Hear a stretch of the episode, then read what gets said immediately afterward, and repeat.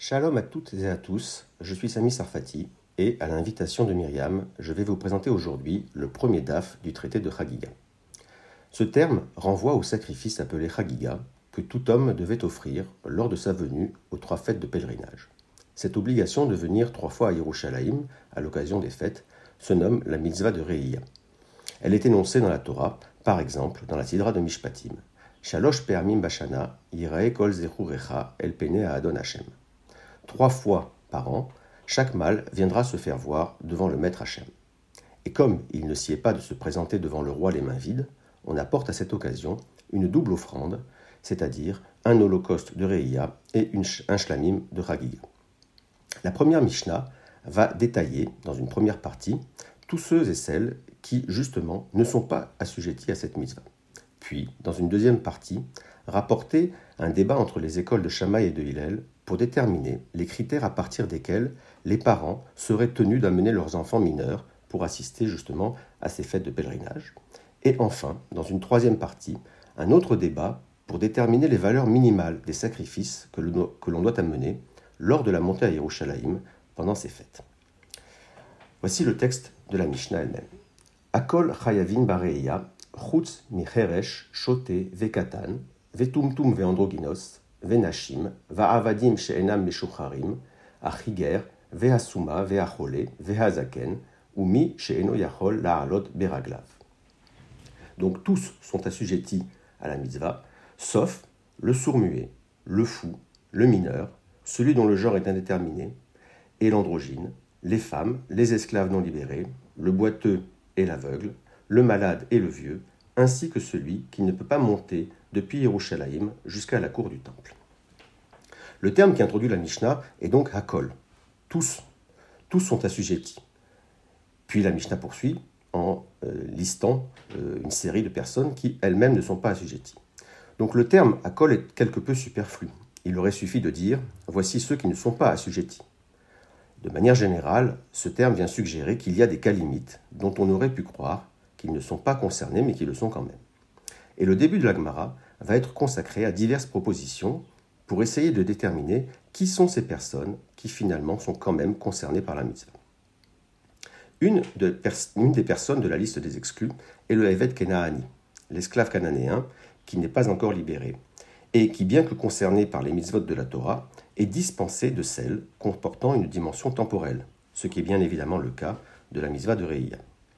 La Gemara propose donc que le terme Hakol vienne inclure, en tant qu'assujetti à la mitzvah, une personne qui serait à moitié libre et à moitié esclave.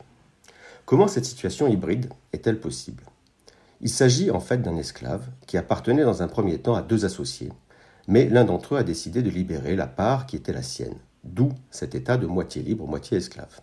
Dès lors, selon cette proposition de l'Agmara, coexistent chez cet homme deux dimensions contradictoires. Il est à la fois libre et à la fois esclave. Et ce terme Hakol de la Mishnah serait venu nous enseigner que du fait de sa dimension d'homme libre, il est assujetti à la mitzvah de Reïa et doit venir se faire voir devant le Créateur.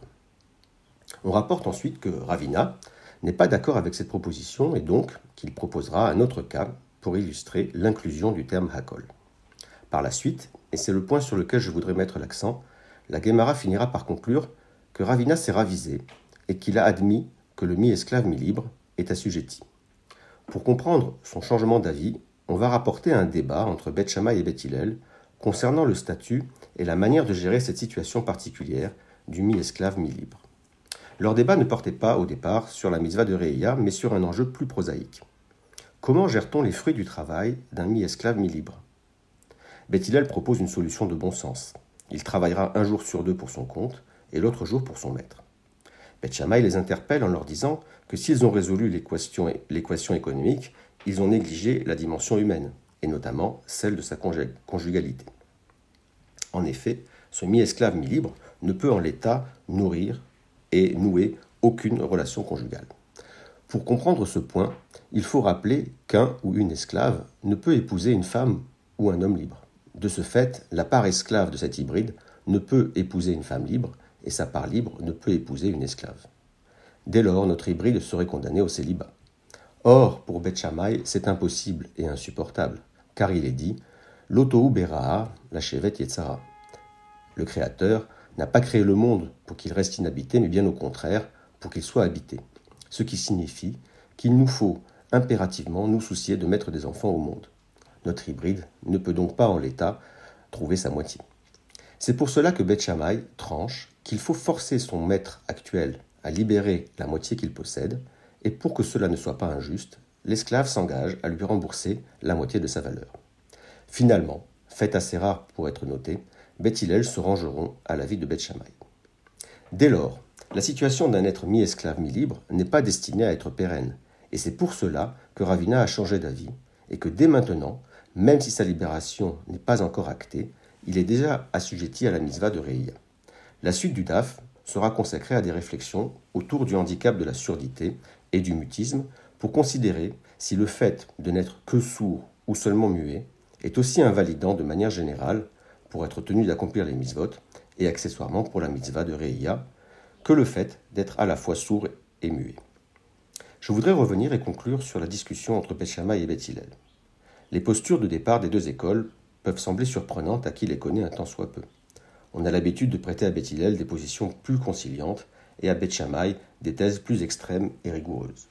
Or, dans notre cas d'espèce, on a l'impression que les rôles sont inversés, puisque Beth propose une halakha qui semble plus rigoureuse et Beth se montre plus conciliant. Mais à bien y regarder, il faut peut-être modifier notre a priori. Beth ne sont pas plus conciliants, mais peut-être plus pragmatiques, et Beth plus dans une visée et dans une recherche d'absolu.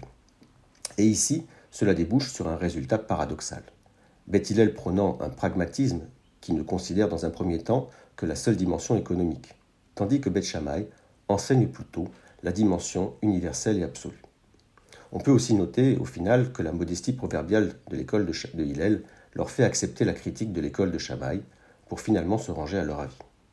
Enfin, cette discussion nous rappelle combien la Torah est sensible au sort des esclaves et à l'opposé de leur traitement dans l'Antiquité, combien elle leur prête une personnalité et une humanité, et qu'ils sont bel et bien des sujets de droit.